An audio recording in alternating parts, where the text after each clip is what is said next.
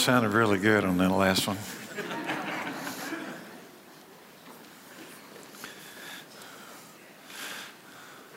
Something's different. I woke up this morning, and as soon as my mind regained consciousness from sleep, I, I just immediately had this idea something's different. I don't even know what that means. Uh, I kind of wrestled with it for a little while and went about just getting ready as normal. And then I came up here to the church and it, again did the same thing again, just something's different. I don't know if that means something's new or something's coming. I don't know. Just something's different. So something's different. Are you afraid to die? You see, I'm convinced that how you see death, how you see the, the events that are on the other side of that door, greatly affect how you live your life on this side of the door. Does the thought of death bring fear and anxiety? And if it does, maybe it's because you're not sure what's over there. So, to begin today, I want you to watch this short video with me. Death is something people don't like to talk about or read about, and certainly don't like in the title of books. Yes. Unless uh, it's fiction. I would say that two or three of the editors felt that it uh, was not the kind of a book that I ought to be writing. Why'd you write it? But I felt that uh, the Lord wanted me to write it because we face death every day. It's the most democratic thing in the whole world. It brings us all to the same level. Everybody's going to die. And as Bernard Shaw says, it's the greatest statistic in the world. One out of every one dies. And C.S. Lewis, uh, the uh, British uh, professor, uh, said that war does not increase debt. He said uh, is total in every generation. Everybody that we see walking on the streets, everybody that we see every day, they're all going to be dead. And we all fear it. And we all fear it. And we have a right to. It's called the last enemy. It's called the great enemy. It's called the king of terrors. How does Billy Graham approach it? Well, since I have received Christ into my heart, uh, the sting of death is gone. Now, for example, uh, last summer, my wife and I were coming back from Europe. We were on a plane, and suddenly there was an explosion. We thought a bomb had gone off. And the dishes went everywhere, and the, uh, the things came down, the oxygen mask came down, all that sort of thing. And we never learned what happened. We were told later it was a bomb, and it was on an Air France plane. And um, they were having a lot of difficulty at that time. And uh, I didn't uh, feel nervous at that moment. It was too quick. But a little bit later, I began to feel nervous, and I thought to myself, am I afraid to die? And then I thought uh, again that it's instinctive to want to live. I mean, that's something God gave us. And if we don't have that sense of self-preservation, we would all die. We might go out and commit suicide. But I'm not afraid of death. I'm looking forward to death itself. I'm not looking forward to the mm-hmm. dying process. In one of the great speeches ever made the night before he died, a man you knew very well, Dr. Martin Luther King said, if the Lord were to take me now, I have been to the top of the mountain. That's right. I've seen the other side. You have as well. That's right. I have seen the other side, and I've been with Martin Luther King, and we talked about it a number of times. Uh, we went to Latin America together and spent a couple of weeks in Brazil together. What's there? What's on the other side? On the other side is either heaven or hell. That's true. That's what the Bible teaches. And you believe it? And I believe it, yes. And I believe that uh, for the believer and for the ones that uh, the Lord is going to take to heaven, it's going to be a gigantic experience. Going to be a gigantic experience. Franklin Graham posted that video yesterday. And I thought to myself, has Franklin been watching our sermons here? the interesting thing about that video is both of those gentlemen have died.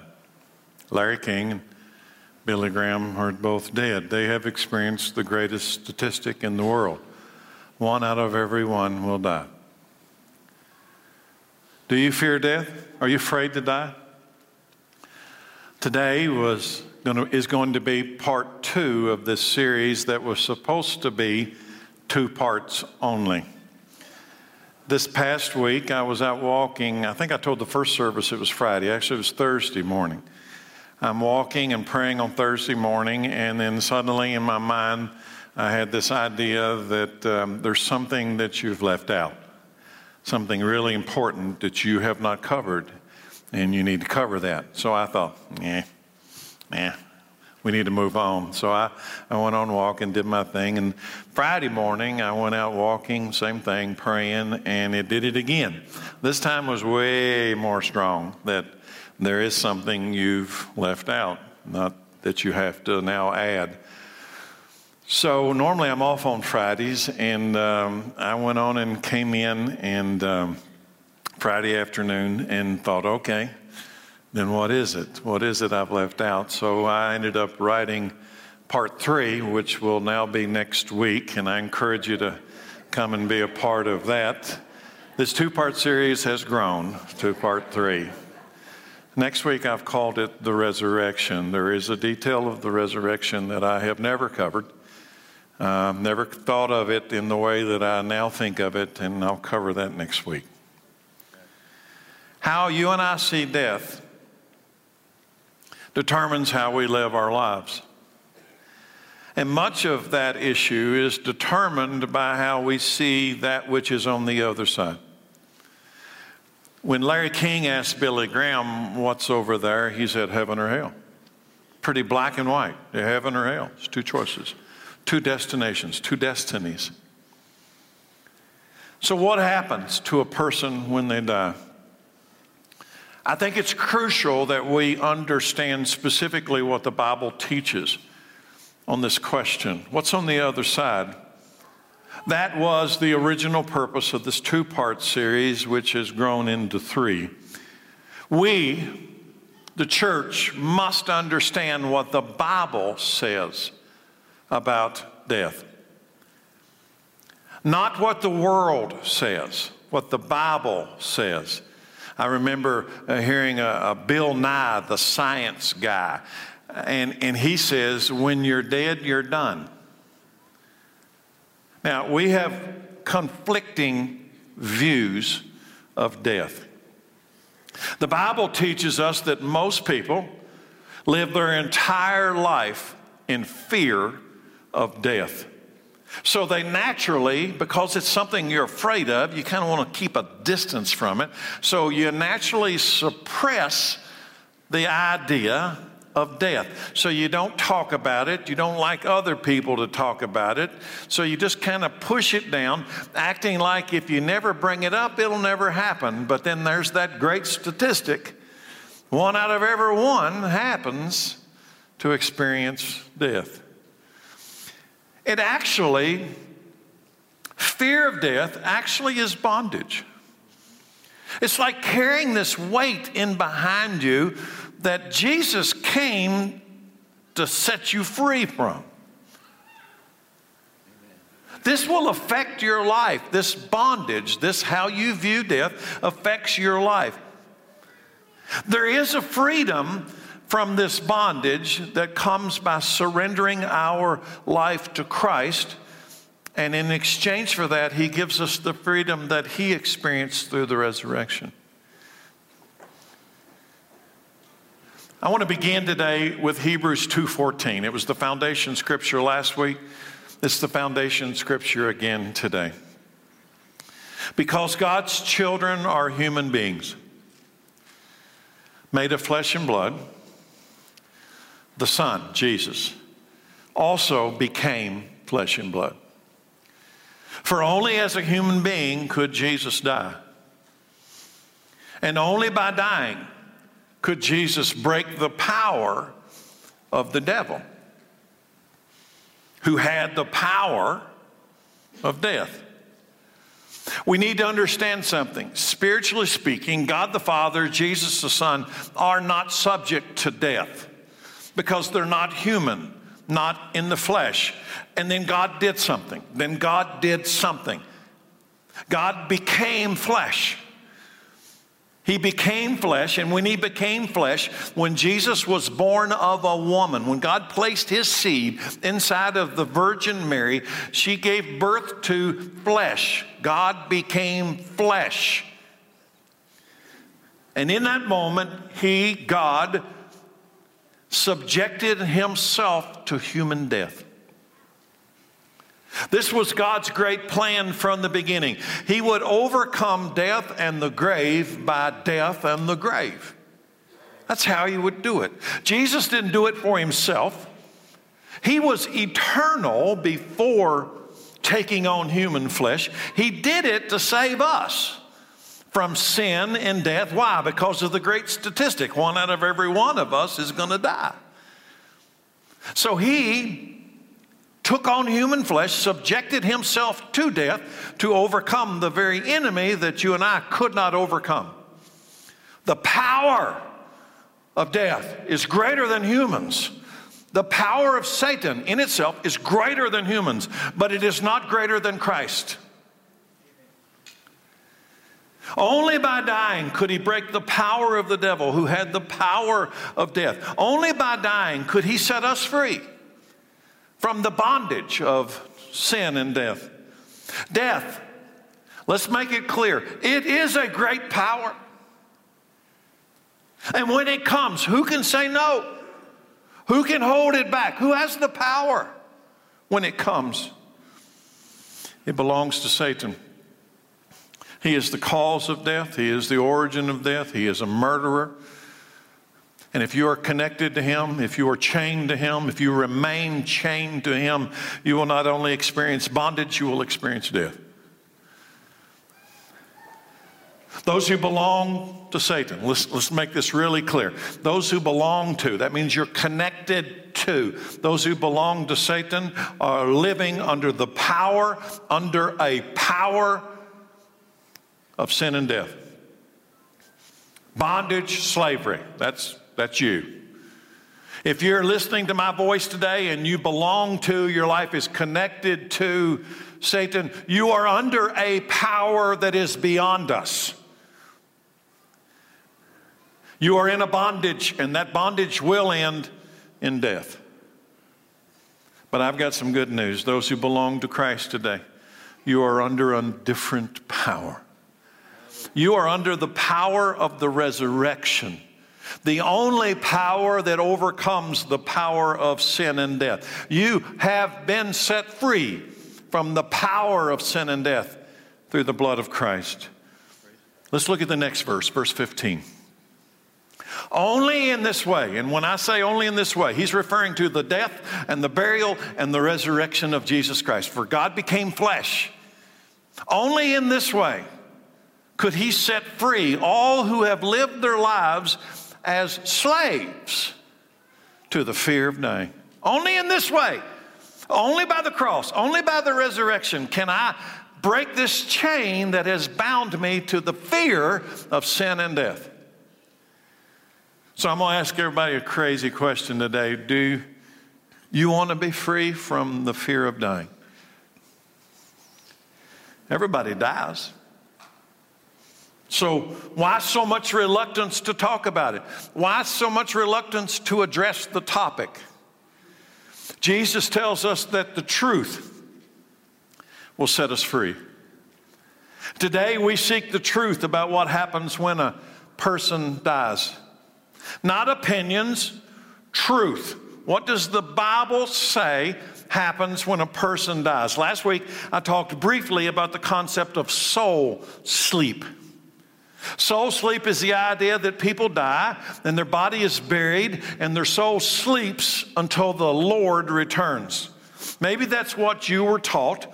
Is that it, what the Bible teaches? No, it's not. The Bible teaches that our spirit does depart from the physical body upon death. Listen carefully. The Bible teaches that our spirit, our soul, our person departs from the flesh when the body dies. The Spirit is our life's breath. I'm doing it right now, you're doing it right now. The Spirit is our life's breath. And when a person breathes that last breath, the Spirit or the soul of that person departs from that body, leaving a breathless corpse.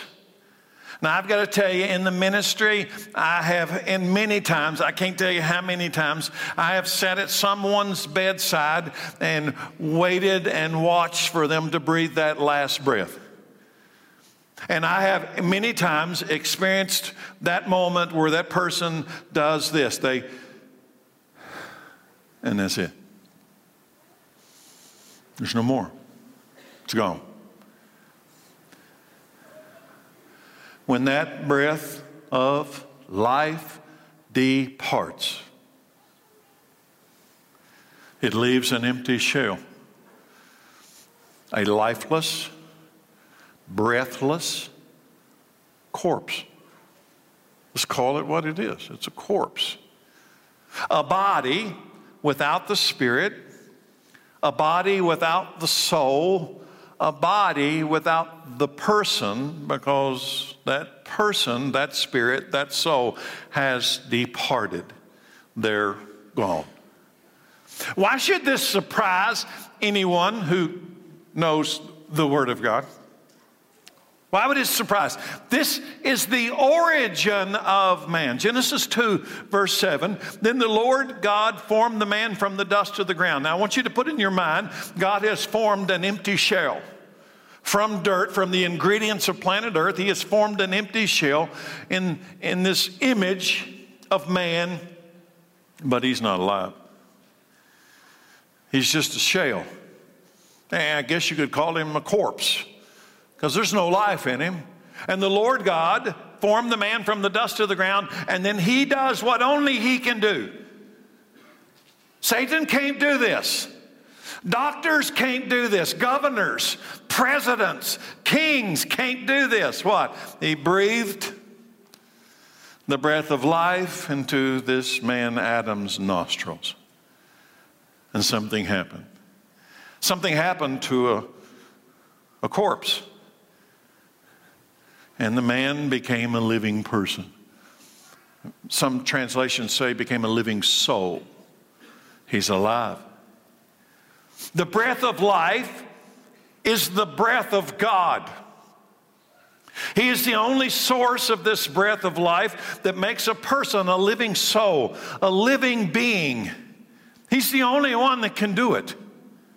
Without the breath, the body decays and turns to dust. When I watch a person die, immediately the process of decay begins because the breath of life has gone and now the body will begin going back to dust. Immediately it starts. Why? Because Adam was formed from the dust. In fact, what's really interesting to me is this is the curse the body and the breath leaving and the body going to dust is the curse of God in the garden. Have you ever thought of that? Death and the return to the dust. The grave is the bondage, it is the curse. This event is the curse. Let me read it to you. Genesis 3 19. This is God to Adam after the fall of man. This is the curse, God to Adam. Listen to what he says By the sweat of your brow, you will have food to eat until you, Adam, return to the ground from which you were made. For you were made from dust, and to dust you will return. You know what that is? He had given the curse to Satan, he had given the curse to Eve, and now he gives the curse to Adam. What's the curse? You're going to one day stop breathing, and when you stop breathing, your spirit will leave your body, and your body will go to dust because you came from dust, you'll go back to dust. There's the curse. But what happens to the soul? Ah, that's why we're here today. What happens to the soul? What happens to the spirit of man? Does the soul sleep? Does the soul depart from the body when the breath of life stops and the soul goes somewhere and takes a nap? Does the soul go somewhere and go to sleep? No. Our spirit enters into the presence of the Lord until he appears for his bride, the church. How do I know that? Is that my opinion, or does the Bible clearly reveal this truth? I'm convinced the Bible is quite clear in this. 1 Thessalonians 4:13. I want to show it to you. And now, dear brothers and sisters, we want you to know, and listen carefully. This is not supposed to be a secret. The world doesn't get it, but we're supposed to get it so we can tell the world about it. Dear brothers and sisters, that means church people, we want you to know what will happen to the believers who have died. So you'll not grieve like people who have no hope. Now let's pause for a moment. God, through the Holy Spirit, through the Apostle Paul, wants us to know what happens to believers who have died so that we're not going to be upset or grieve like the world. We still grieve, but we don't grieve like the world because we know the rest of the story. So, twice now I have given you this illustration. When I go into a graveyard as a believer and I go to, to a gravestone of a believer who has died, I don't see graveyards like the world sees graveyards. And, by the way, I, I asked Jennifer Perry for permission to do what I'm about to do. So I'll use Brian Perry, uh, our minister, uh, discipleship minister who died last February uh, my dear friend and brother, who I still grieve. Well, I don't grieve like the world does. So when I go to Brian's tombstone and I see his name and those dates, and I was there in the room when he stopped breathing, I was there with his wife, and that last breath went out of his body. And when I go to the graveside and I look at that stone, I can say with all confidence that Brian is not here. That is Brian's body, but that Brian is not here. So the Apostle Paul says, Now, dear brothers and sisters, we want you to know what will happen to the believers who have died so that you'll not grieve like people who have no hope. Next part, verse 14. For since we believe that Jesus died, Brian died, Jesus died, Jesus stopped breathing. So, when, since we believe that Jesus died and Jesus was raised to life again, so also we believe that when, uh oh, when Jesus returns, God will bring back with him the believers who have died. Brian Perry. Is anybody listening? Why would God bring back with him the believers who have died? Why would God bring back with him Brian Perry who has died when Jesus comes? Why? So that they might receive their resurrected immortal body as it rises from the grave. And no, they've not been asleep. It's called the resurrection of the dead. It happened to Jesus, and it will also happen to Jesus' followers. Just like it happened to Jesus, it's going to happen to Jesus' followers. This is what true freedom looks like. And by the way, this only applies to believers. Unbelievers will not rise on the resurrection rapture day. Unbelievers will remain in bondage on that day in the grave. It has taken a hold of them and they're not rising, not on that day. Uh-uh.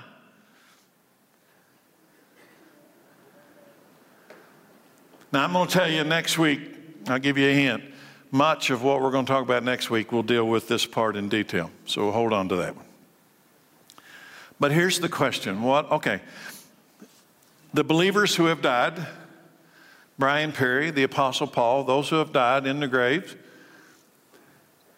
Since we believe that Jesus died and rose from the grave, we also believe that believers who have died are going to rise when the Lord returns. And God will bring back with him the believers who have died. He's going to bring back them. Why? Because they need to receive the resurrected body that has been planted in the earth while their spirit has gone into the presence of God. So let's put that on the shelf and ask this question what about the people who are still alive? on that day.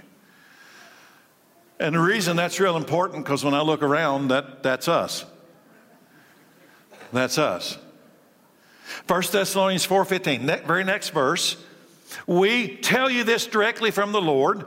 So we've just dealt with the people who are buried, right? The believers who are buried, who have died. Well, what about us? We tell you this directly from the Lord. We who are still living, that means there will be a generation that will break this great statistic, one out of every one. Somebody say hallelujah. Because as of right now, you're still a candidate for that one. We who are still living when the Lord returns will not meet him ahead of those who have died. For the Lord himself will come down from heaven with a commanding shout, with the voice of the archangel, with the trumpet call of God. And first, the Christians who have died, we're, we're, dealing with that's Brian Perry. First, the Christians who have died. Now, I've already read that God's bringing back with him the souls of those who have died, but there's a problem. There's still the body. First, the Christians who have died will rise from their graves. Then, after they rise from their graves, together with them, so you'll know there's not a big time gap here, together, then, as they're coming up, together with them, those who are still alive, that's us, and remain on the earth will be caught up in the clouds to meet the Lord in the air. Then there we will be with the Lord forever. Now, I'm, I'm, I'm, that's next week's detail. What happens to these believers? Here's where I'm wanting to go. What happens to these believers? We've got people who have come out of the ground, their bodies, and they've come, their souls have rejoined their resurrected body. We got people who didn't have to die, they didn't go to the grave, they're just going up. What happens after that? Do you know? The dead and the alive believers, what happens after that? Some have had their bodies raised and glorified with eternal flesh so that their returning soul might enter that new eternal flesh. But there will be some who won't have their body come out of the grave. They're going to be living when the trumpet sounds and they're going to rise instantaneously and receive their glorified, immortal, not immoral, immortal body as they enter into the presence of God. Notice that no one is sleeping during this event. And yes, it happens in a flash, in the blink of an eye. It happens. So you're not going to be running in and jumping into this group right at the last second. It happens suddenly. 1 Corinthians 15, verse 51. but let me reveal a wonderful secret to you. We will not all die, but we will all be transformed. It will happen in a moment, in the blink of an eye, when the last trumpet is blown. For when the trumpet sounds, those who have died, when the trumpet sounds, this sounds like that Thessalonians. When the trumpet sounds, those who have died will be raised to live forever, and we who are living will also be transformed. For our dying bodies must be transformed into bodies that will never die. Our mortal bodies must be transformed into immortal bodies. And then, when our bo- dying bodies have been transformed into bodies that will never die, this scripture, absolute truth, will be fulfilled. What is this scripture that needs to be absolutely fulfilled? Death is swallowed up in victory. Oh, death, where is your victory? Oh, death, where is your sting? This is true freedom. Do you remember who has the power of death? Last week we talked about who has this power of death. His name is Satan. But do you remember last week when I closed, I read from Revelation? And in Revelation, Jesus t- looks at John says, John, don't be afraid. I have the keys to death and the grave. I have taken the keys, this power away from Satan. And now I have the keys, and those who belong to me have overcome death and the grave. So I'm going to ask you a question Are you afraid to die? How you see death determines how you live life. How you see what's on the other side of that door called death determines how you live your life right now. You need to know what's over there.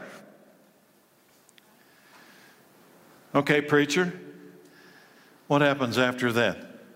Now, what have we, what have we dealt with?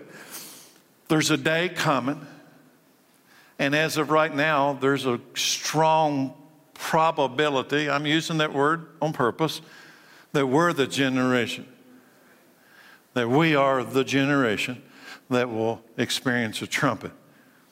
And the dead in Christ, those are buried, are going to come out of their graves, and the souls are going to come and join those resurrected bodies, and we then are going to get a new body as we rise in the clouds. And, and the question for us, we need to know, is what happens then? After that. The believers, the dead and the alive, have all raised, been raised to be with Christ. All the believers have now been clothed. All the believers have been clothed in eternal flesh. They are no longer subject to death. Somebody say, Hallelujah. You can't die.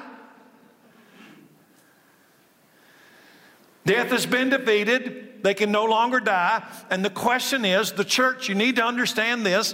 What happens next? Do you know? You know, the Bible tells us. I believe at that point, all of us, all of us will be judged according to our works while we're on the earth. Listen carefully. I'm calling this the, the believer's judgment. This isn't about heaven. This isn't about hell. This isn't about being lost or saved. That's already been done. That's already been dealt with. If that had not been done and dealt with, you wouldn't be raising up. You'd be staying down. What is it about? This is about our eternal assignments and the role that you and I will have in the millennial reign of Christ. What'd you think you were going to do after that? Sit on a cloud and eat Philadelphia cream cheese bars? what do you think you're going to do? And the Bible says, 2 Corinthians 5:10, for we must all, he's talking to the church. He's not talking to pagans. We must all stand before Christ to be judged. It's not about whether you're going to heaven or whether you're going to hell. That, that had to have already been dealt with. So, what's it about? We will each receive whatever we deserve for the good or the evil we have done in this earthly body. And yes, it does matter what you do with your life. Yes, it does matter. You, it's not your works that are saving you, but it, it will be your works that will determine what you will do in eternity. Yes, it is. Yes, it is. Do you know what happens to believers after that? Now, I need to tell you, non believers are still in bondage. In this point, non believers are still, they, they haven't experienced any resurrection. Not yet. Are you afraid to die? Do you know what happens next? The reason I keep asking the question because if you don't know what's on the other side, it's a pretty natural fear. But if somebody could tell you what's on the other side, I remember in this Billy Graham interview, he says, I, I don't fear death, I fear getting up to the point of death, the sickness. I, and, I want to tell you, I want to confirm that. I think it's important that I say that. I too don't fear death. In fact, there's a whole lot of times I would welcome the thought of, let's just go on, let's just go. I just like for all of us to go together. But I do have a realistic fear about becoming sick for a long time, or becoming incapacitated, or becoming a burden to my family. And all of those things are real. So let, us put that, let's make it real here. But not death. Not death. So when I say, Are you afraid to die? I mean that crossing over. So, what happens next? Let, let, me, let me frame it again. All the believers, whether you've been buried or you're still alive, have just been raised to get a new body. You have gone into the presence of Christ and have been judged to determine your future role in eternity. According to what you did on this earth, you have been given future assignments in the millennial reign of Christ, and I suppose beyond that. What's next? It's called the wedding supper of the Lamb, the wedding feast of the Lamb. And I need to tell you, this is in heaven, it's not on the earth. It's in heaven, where the Lamb will receive his bride. The Lamb will receive the church. Now she's resurrected, she's in eternal flesh. That's us. I'm just I want you to make this real. That's us in resurrected eternal flesh. We cannot die. We are now eternal. Our bodies are eternal. We have received appointed positions in the reign of Christ in future realms. And then this Revelation 19, verse 6. And then I heard again what sounded like the shout of a vast crowd, or the roar of mighty ocean waves, or the crash of loud thunder. Praise the Lord. For the Lord our God, the Almighty, what? What? He's reigning. But we're still in heaven, okay? It's important. We're still in heaven. Let us be glad and rejoice, and let us give honor to him, for the time has come for the wedding feast of the Lamb. And his bride has prepared herself. She has been given the finest pure white linen. Remember that because it'll be important in a minute. This bride at the wedding feast has been given the finest pure white linen to wear, for the fine linen represents the good deeds of God's holy people. What were we judged for just previously to get our assignments? For the fine linen represents the good deeds of God's holy people. And the angel said to me, Write this. Blessed are those who are invited to the wedding feast of the Lamb. And he added, These are true words that come from God. Now, what have we done? We've been raised, resurrected bodies. We stand in front of Christ. We receive our eternal rewards, our assignments in the future, whatever we're going to be doing from there on and we go into the wedding feast of the Lamb. We're clothed in white garments. And what's next? Why, do, why am I doing this? Because so many people in the church have no concept of what's on the other side of the door. What's on the other side of the door for believers is incredible. But it's only incredible if you believe it. And if you don't believe it, you're not a believer. You're a pretender. So, what's next? We're coming back to the earth in glorified, eternal flesh. We're going to leave the marriage supper of the Lamb and we're coming back with Jesus to this earth. Do you believe that? The reason I say that is I was raised in the church and my entire life, nobody ever told me that until I became a student of the Word. Are you afraid to die? Maybe because you're afraid to die is because you have nobody ever told you what's on the other side of the door. It's glorious, it's marvelous. Jesus is coming to Jerusalem. Do you know that? What did Gabriel, if you've been in this church very long, I can't believe you haven't heard that before. What did Gabriel tell Mary at the conception? What did he tell her? The Lord God will give him the throne of his ancestor David. He will reign over the house of Jacob. His kingdom will never end. Where is that? It's here on this earth in Jerusalem. So, after the wedding feast of the Lamb, which we will experience in eternal flesh, we've been given assignments by God. And the king that we have bowed our lives to while we were in mortal flesh He's going to come to the earth as King of Kings and Lord of Lords, and you and I are coming with him. Do you believe that? In Revelation 19:11. And then I saw heaven open, and a white horse was standing there. Its rider was named Faithful and True, and he judges fairly. And I need you to know something and he wages a righteous war. Why do you think he's coming back? What's going on in the earth when he comes back? What's going on on the earth? There's an antichrist that has risen to world power. And he's going to destroy him by his glorious appearance. He's coming to wage war on all of the people that have rejected him as king. Can your mind grasp that image? Has the church ever taught you that image of Christ? He comes to wage a righteous war. Verse 12. His eyes were like flames of fire, and his head were many crowns. A name was written on him that no one understood except himself. He wore a robe dipped in blood, and his title, and his title is the Word of God. The armies of heaven sounds like a military campaign to me. The armies of heaven, who are they?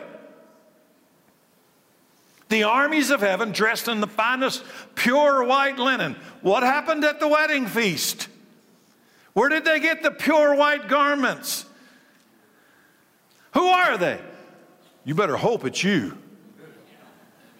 And the armies of heaven, dressed in the finest pure white linen, followed him on white horses. Somebody, I read that sometime years ago, and some woman said, I don't know how to ride a horse. and I said, You will. You just need a new body. From his mouth came a sharp sword. What's he to do with this army that's returning?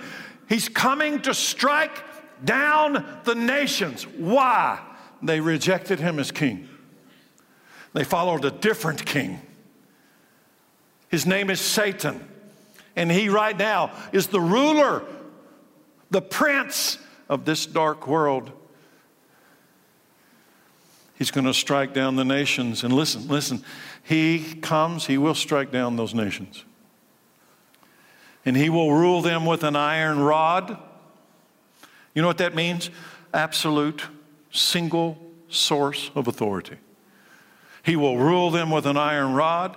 He will release the fierce wrath of God. Now, listen, we're coming with him. We've had, we have eternal flesh. We've been to the wedding supper.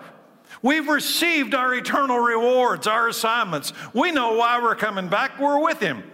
He's going to reign. He will release the fierce wrath of God the Almighty like juice flying, flowing from a wine press. On his robe at his thigh was written what? King. King of all kings. Lord of all lords. We will return with Christ and we will be witnesses at the Battle of Armageddon. Do you know that? Which actually won't be much of a battle at all. He speaks, he wins. It's over. We will be in glorified eternal flesh, and we will be in the presence of our King, the King of kings and the Lord of lords, in bodies that cannot die, in a war that will end quickly. We will be present. Listen, listen, just makes my heart leap. We will be present as Jesus takes his seat on David's throne in Jerusalem and says, It's mine. It's all mine. All power, all dominion, all glory belongs to him and only him. And anyone opposes him will be crushed. King of kings and Lord of lords. And on that day, he, the Bible says, not me, the Bible says he will begin a 1,000 year reign on this present earth. Are you afraid to die? Maybe it's because nobody ever told you what's on the other side of the door. What happens next? In Zechariah 14, let me ask you, do you believe this?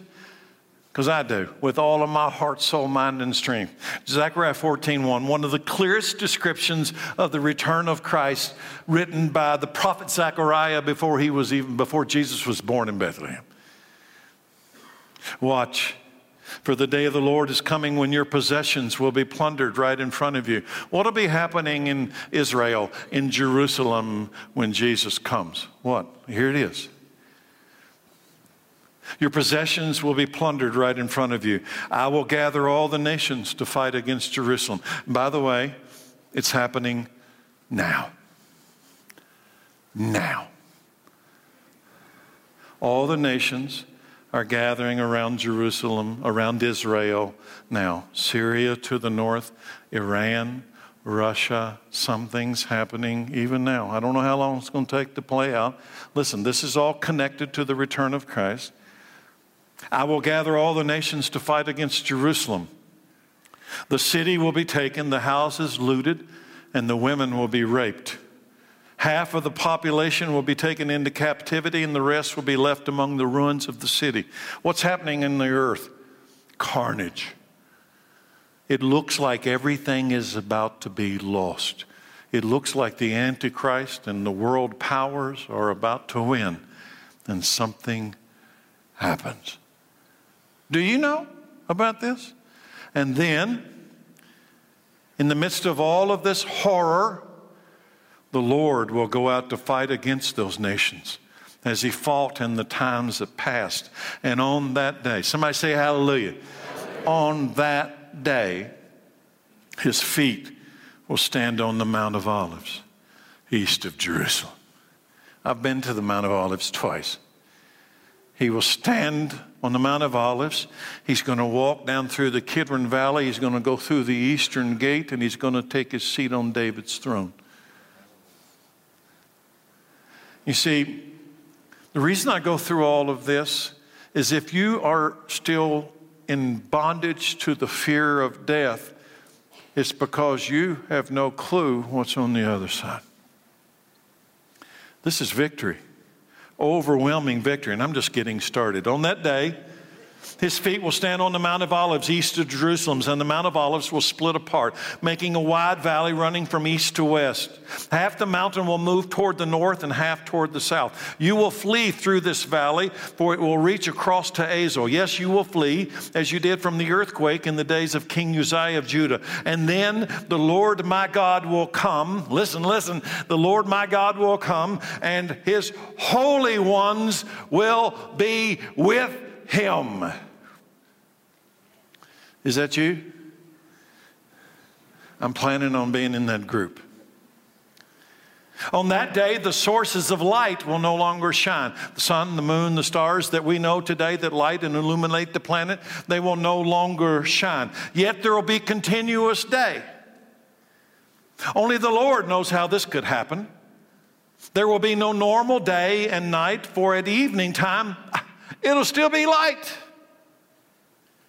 On that day, life giving water will flow out from Jerusalem, half toward the Dead Sea and half toward the Mediterranean, flowing continuously in both summer and winter. And the Lord, listen, why is all this happening? And the Lord will be king over all the earth, this earth. And on that day, there will be one Lord. And his name will be worshiped. Are you afraid to die? How you see death determines how you live your life. Let me ask you will you be present when Jesus cast the Antichrist and the false prophet into hell? You see, what happens at this point when he comes to the earth, the Bible says that we will be present when Jesus takes the Antichrist and the false prophet and he throws them into hell.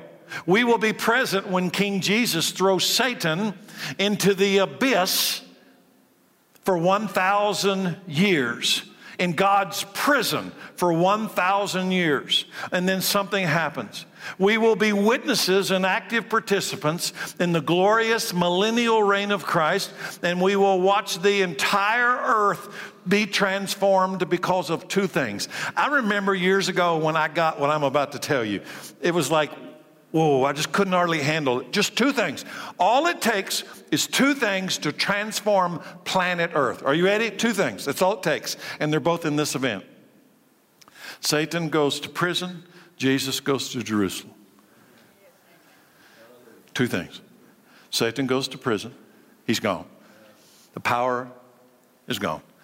And Jesus is on this earth in Jerusalem on David's throne. What, what, what, do you think will happen? Just, just two things. Take everything else away, just two things. This, and I'm only going to give you a snapshot. Isaiah 11, verse 6. In that day, the wolf and the lamb will live together. Stuff won't have to eat each other. The leopard will lie down with the baby goat. The calf and the yearling will be safe with the lion and a little child can lead wild beasts because there won't be wild beasts anymore. The cow will graze near the bear. The cub and the calf will lie down together. The lion will eat hay like a cow. The baby will play safely near the hole of a cobra. So, mothers, you won't have to go in the backyard anymore and say, say Hey, get away from those cobras. you can go and bring them in the house. Yes, a little child will put its hand into the nest of deadly snakes without harm. Two things. It only takes two things Satan goes to prison, Jesus goes to Jerusalem. listen, I stop right now on this point. I wonder, people watching online today and those of you sitting here, I wonder, I, am sorry, I wonder how many of you actually believe this. I do. I, I really do. I always do. When I read this stuff, I always have that same feeling.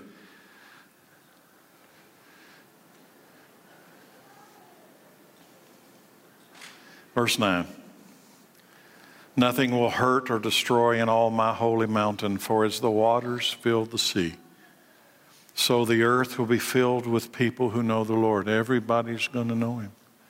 Why? Because he's here. In that day, the heir to David's throne. You know who he is, right? The heir to David's throne will be the banner of salvation for all the world. The nations will rally to him, and the land where he lives will be a glorious place. All of that is on this present earth. Are you afraid to die? How you see death determines how you live your life. So here comes the next big question that I really need to tell you about. Where are the dead unbelievers? I've talked about the believers, the alive and the dead believers, those who have all been raised. Where are the dead unbelievers during this time? Their bodies did not rise when that trumpet sounded, their bodies remained in the ground. But what about the souls of the unbelievers? What about them? Are the souls of unbelievers in hell? Those who have died, the souls of unbelieving dead, are their souls in hell? No, not yet. Not yet. The Bible reveals the souls of unbelievers are in a place of the dead but they have not yet received their eternal consignment to hell. Not yet. Their souls are in a place referred to as Sheol or Hades, but their final consignment to hell has not yet happened. That won't happen until the end of the thousand year reign of Christ, and Satan is released for a short time.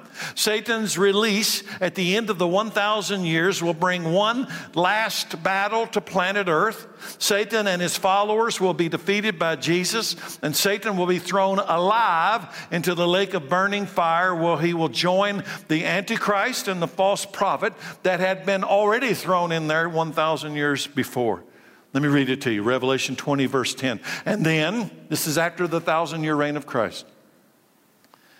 Then the devil who had deceived them was thrown into the fiery lake of burning sulfur, joining the beast and the false prophet.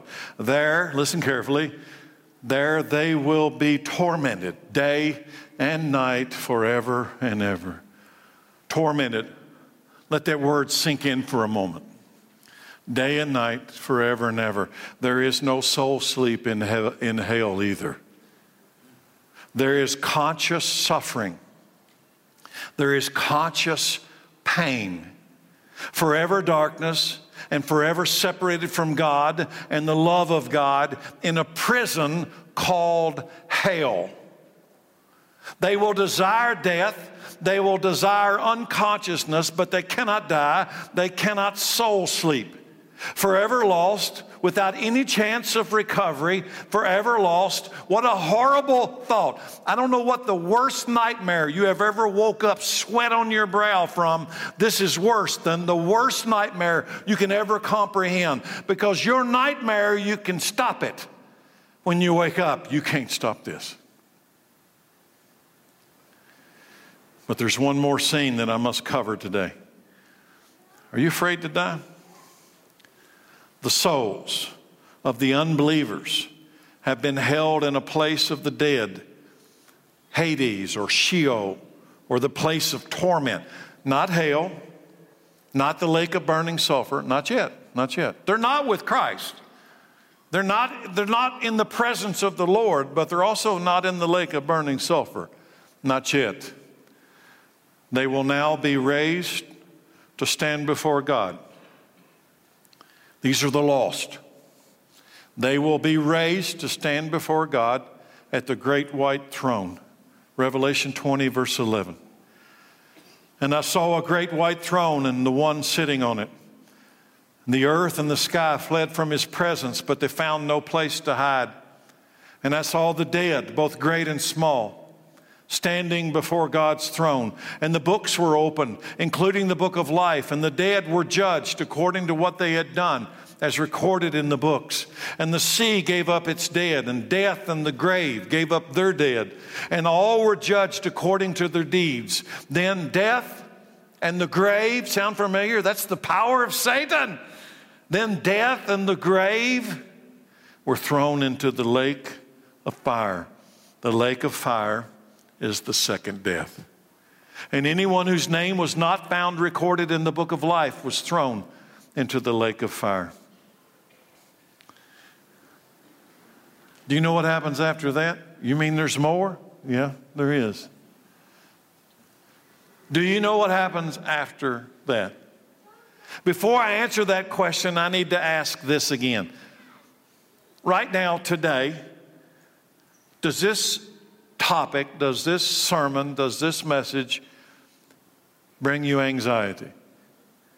It is designed to bring you peace. Do you understand that? Its design is to bring you peace, to set you free. Which one?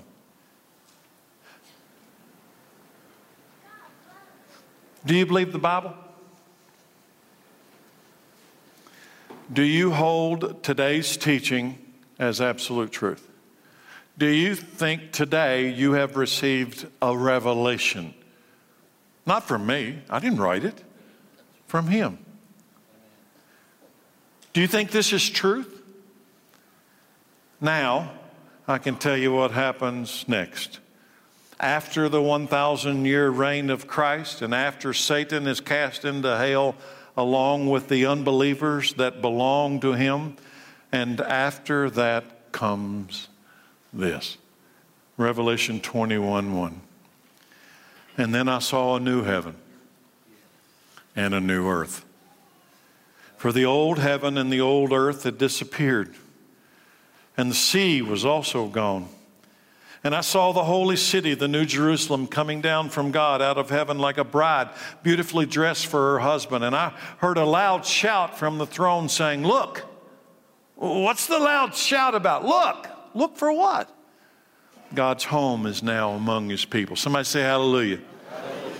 God's home is now among his people and he will live with them. And they will be his people, and God himself, God himself will be with them. He will wipe every tear from their eyes, and there'll be no more death, and no more sorrow, no more crying, and no more pain.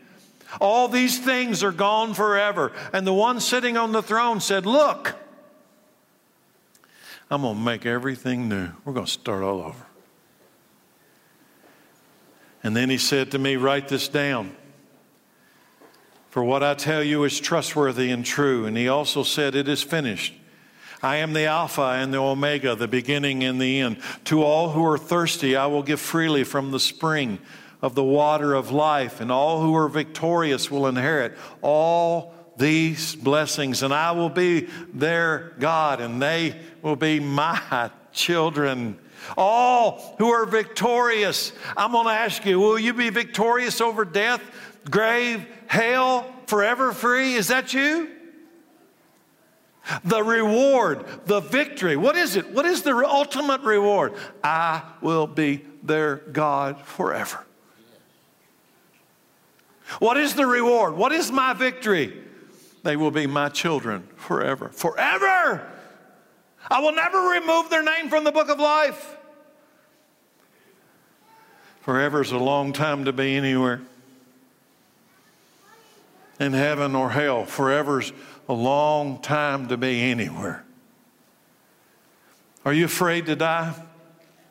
There's only one way to escape death and the coming wrath and judgment of God called hell. Today, you are either, I'm going to tell you this theological, spiritual, absolute truth. Today, you are either under the power of sin and death or you are under the power of the resurrection. In this room, this audience, you are in one of those two categories. You're under the power, and it is a great power of sin and death, or you're under the power of the resurrection. You are under God's wrath or you're under God's grace. One or the other. No one's neutral. There's only one way to become a child of God and experience the resurrection of Jesus Christ. It's the scripture that I began this series with, and I'll close with today. It's found in Revelation 2, verse 9. And as I read it, I'm going to ask you, is this you? It can be. What we do see is Jesus who was given a position a little lower than the angels. And because he suffered death for us, he is now crowned with glory and honor. Yes, by God's grace. Jesus tasted death for everyone. God, for whom and through whom everything was made, chose to bring many children into glory. And it was only right that he should make Jesus, through his suffering, a perfect leader fit to bring them into their salvation. So now Jesus and the ones he makes holy have the same Father. This is why Jesus is not ashamed to call them his brothers and sisters. For he said to God, I will proclaim your name to my brothers and sisters, and I will praise you among the assembled people. He also said, I will put my trust in him, that is, I and the children God has given me, because God's children are human beings made of flesh and blood. The Son also became flesh and blood, for only as a human being could he die, and only by dying could he break the power of the devil, who has the power of death. And only in this way could he set free all who have lived their lives as slaves to the fear of dying. Only by dying could Jesus break the power of death. And only by you and me dying to ourselves can we receive Jesus' power of the resurrection. It's the only way. Are you afraid to die? Here's what Jesus says to you if you try to hang on to your life, you will lose it. But if you'll lose your life for my sake and for the gospel, you will save it. If you're a child of God today, do not be afraid. Heaven's coming. You can't lose. Heaven's coming. If you are not a child of God today, I love you enough to tell you the truth. You have so much to be afraid of beyond your wildest imagination horror will come to you. But as of this moment, as of this moment, you still have a chance. The gospel of Jesus Christ has been preached to you. Now you have this revelation of future events. Revelation 21 5. And the one sitting on the throne said, This is for you. This is his love, his mercy, the one sitting on the throne said, Look, I'm going to make everything new. And then he said to me, Write this down. For what I tell you is trustworthy, what I tell you is true. And he also said, It's finished. I'm the Alpha and the Omega, the beginning and the end. To all who are thirsty, I'll give you something. I'll give you free the spring of the water of life. And all who are victorious will inherit all these blessings. And I'll be their God and they'll be my children. But you got to add verse 8. But the cowards, the unbelievers, the corrupt, the murderers, the immoral, those who practice witchcraft, idol worshippers, and all liars, their fate is in the fiery lake of burning sulfur. This is the second death. Does that scare you? Many people are afraid today, but the message of life is right in front of you. And what is that message in front of you? Romans 10:8. This is the summary of that message. In fact, it says the message is very close at hand. It's on your lips, it's in your heart. And that message is the very message about faith that we preach. What is the message? If you confess with your mouth that Jesus Christ is Lord and you believe in your heart that God raised him from the dead, you will be saved. And you're not going to fake him out. You might fake me out. You might fake out everybody in this room, but you're not going to fake him out. Do you believe in your heart that God raised him from the dead? Do you believe in your heart? All of God's promises are yours through Jesus Christ our Lord. Chad can come on out for the invitation. There are people sitting in this room today, and if you'd be honest, you have lived your entire life in fear and bondage of this next door called death. And He comes to set you free. But the only way you're set free is you got to believe this. How much? All of it. Just believe it. It's called faith. It's victory. It's overwhelming victory. So we're going to sing a song. And the purpose of this song is quite simple it gives you an opportunity to confess Christ with your mouth. It gives you an opportunity to determine in your heart, as the Holy Spirit convicts you, you say, Yes, Lord. Yes. Yes. Yes. Let's stand. Let's sing together.